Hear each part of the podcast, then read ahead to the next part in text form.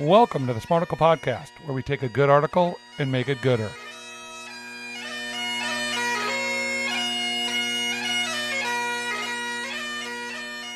It is Faithful Friday, Brandon. So, as you know, my mom listens. We shouldn't be cussing anyways, but specifically on Faithful Fridays, we do not use the F, A, and sometimes the W word. Thank you, Brandon. W word.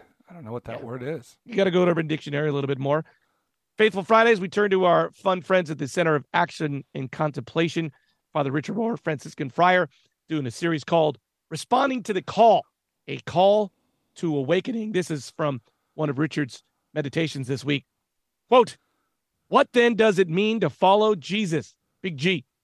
History is continually graced with people who somehow learn to act beyond the outside, their self interest, and for the good of the world, people who clearly operated by a power larger than their own. Consider Gandhi, MLK, Rosa Parks, Mother Teresa. Their inspiring witness offers strong evidence that the mind of Christ still inhabits the world. I can't say how one becomes such a person. All I can presume is that they we're all called. Those who responded to the call and agree to carry and love what God loves, which is both the good and the bad, and to pay the price for its reconciliation with themselves, these are the followers of Jesus Christ. Is Richard saying that Gandhi is down with the JC? I love that you just gave it like a seven minute reading, uh, oral reading diatribe, and then you, you follow it up with that. You're going to get kicked out of your church if you say that Gandhi isn't in hell, Larry. Um, I don't go to the evangelical Christian church, Brandon. I've I have read, I don't even how many of these readings have we read? Thousands. I don't even know. It's I've been reading it for a number yeah, of years now, and so every day. So like this probably was one of the most profound readings for me, and and for one real reason is that it poked at something that I struggle with personally in this idea of why would one choose to live their life like Jesus? So, you and I both are, have been steeped in Christianity and the Christian culture, and both of us are kind of fringe dwellers now because whatever, dude. You know, it's like listening to people talk about how to follow Jesus when they don't actually live it out. And at the core of this, this is the question that I wrestle with. So, following Jesus is not easy.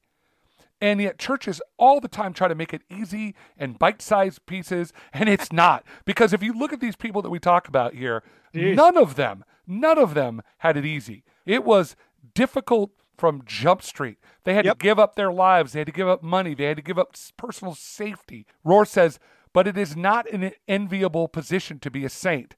This is a Christian thing. When and so like most of the time we think about oh, being Christian, you know, your life is going to be better. You're saved by grace. If you just be a Christian, everything's going to work out. Prosperity gospel, everything's going to be good for you.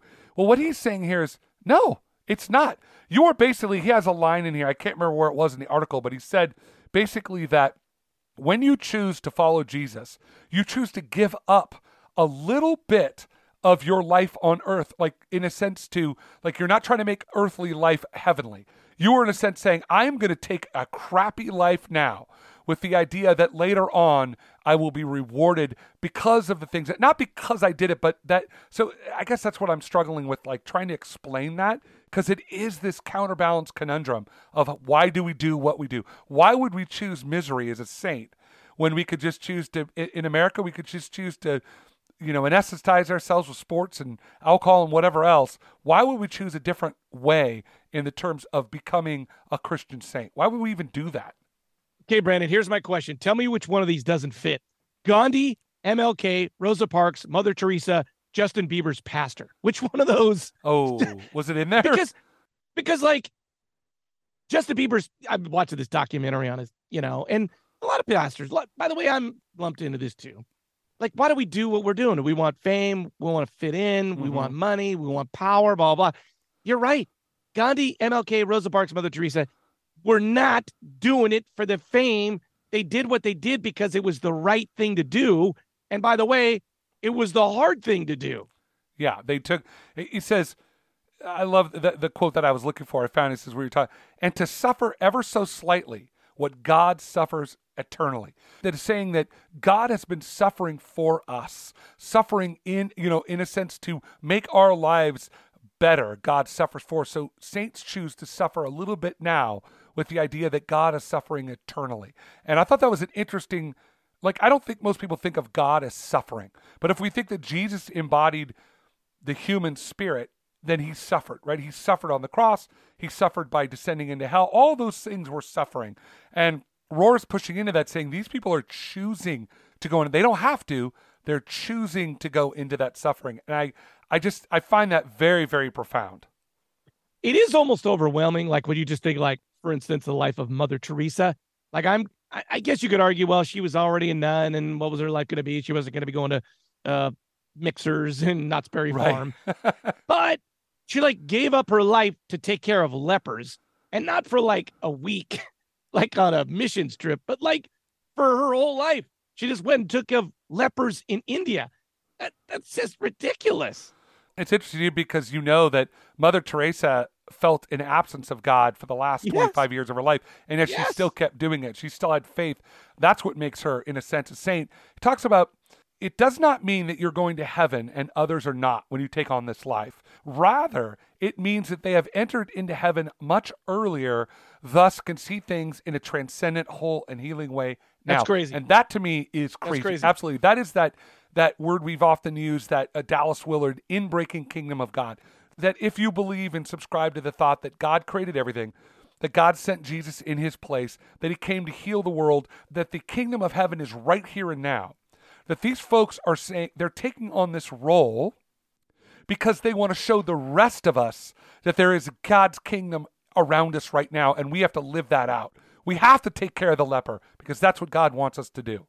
Well, so is that part of the why Mother Teresa didn't feel the presence of God? Because like how how could you feel the presence of God if all you did was take care of lepers 24 hours a day, 7 days a week for 50 years? How would you feel the presence of God?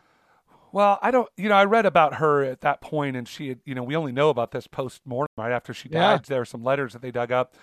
I don't think that's necessarily the reason why you wouldn't feel the presence of God.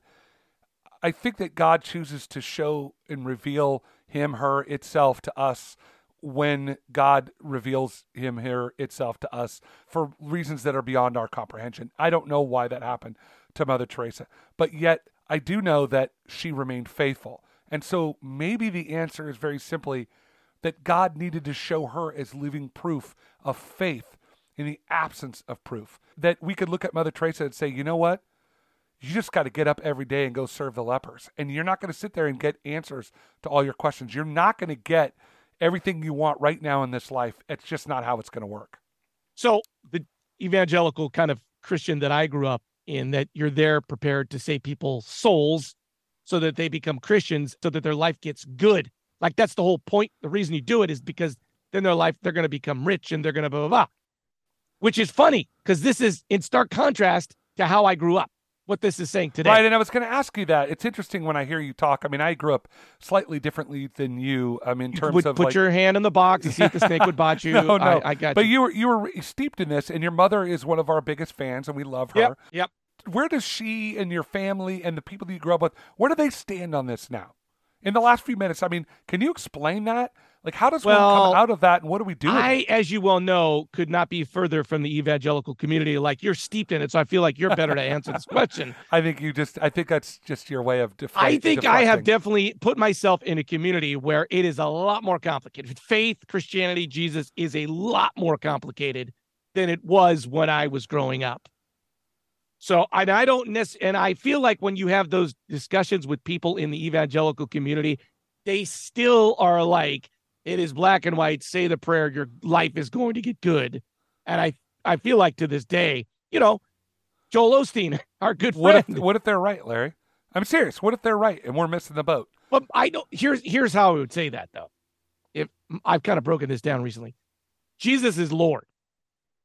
That's it. Full stop. Jesus is Lord. If you believe that, which I feel like MLK, I don't know about Rosa Parks, but probably Mother Teresa, and you follow the path of Jesus, you will find heaven, you will find peace, you will find joy. Let's stop talking about the miracles, but the way Jesus lived and you serve like he did, you will be in heaven. That's why I think he's the savior. Full yeah, stop. And I think that being able, you're allowed to see into that inbreaking kingdom of God that people that are not following Jesus in that way are not allowed to. Like that pastor you referenced, Justin Bieber's pastor. I mean, he was a rock, he was friends with rock stars and whatever, yeah. and making a ton of money. Good dresser. Yeah, dress, you know, pimping out his clothes yeah. and all that. That so dude, good. that dude is so far removed from. Oh, from he's tortured. Follow, he's tortured, and and so you look at that, and you say, okay, well, he got on the surface. I mean, my only criticism with him is that he leads other people to believe that that's the way one should act. That's it. He's just he's just as broken as the next guy. It's the reason why I have such a hard time listening to pastors because I find that most rarely are they actually saints. They are most of the time just people that are are just as ambitious to move up the career ladder as anybody else, and that's not really who I want to follow my faith life from. That's why we found Richard Rohr and the Center for Action and Contemplation. That's why we re- seek out these people that, even though they're writers and they're published and they're doing, they seem to be less interested yeah. in that than others. And I feel like I'm on that track with you, but I would say back to today's reading, the construction part of faith. MLK, what he did for justice in this country. Mother Teresa, what she did for the least of the least. Rosa Parks, what she did, what she stood up for. That is what I, why I'm proud to say I am a person of faith because of those people. I can't really just Justin Bieber that I whatever that is, it's over there. I am thankful that there are the saints in our lives that have given me direction to live like Jesus. Well, that's a good way to end the show. Larry, thank you for teaching me and your mother how to follow Jesus.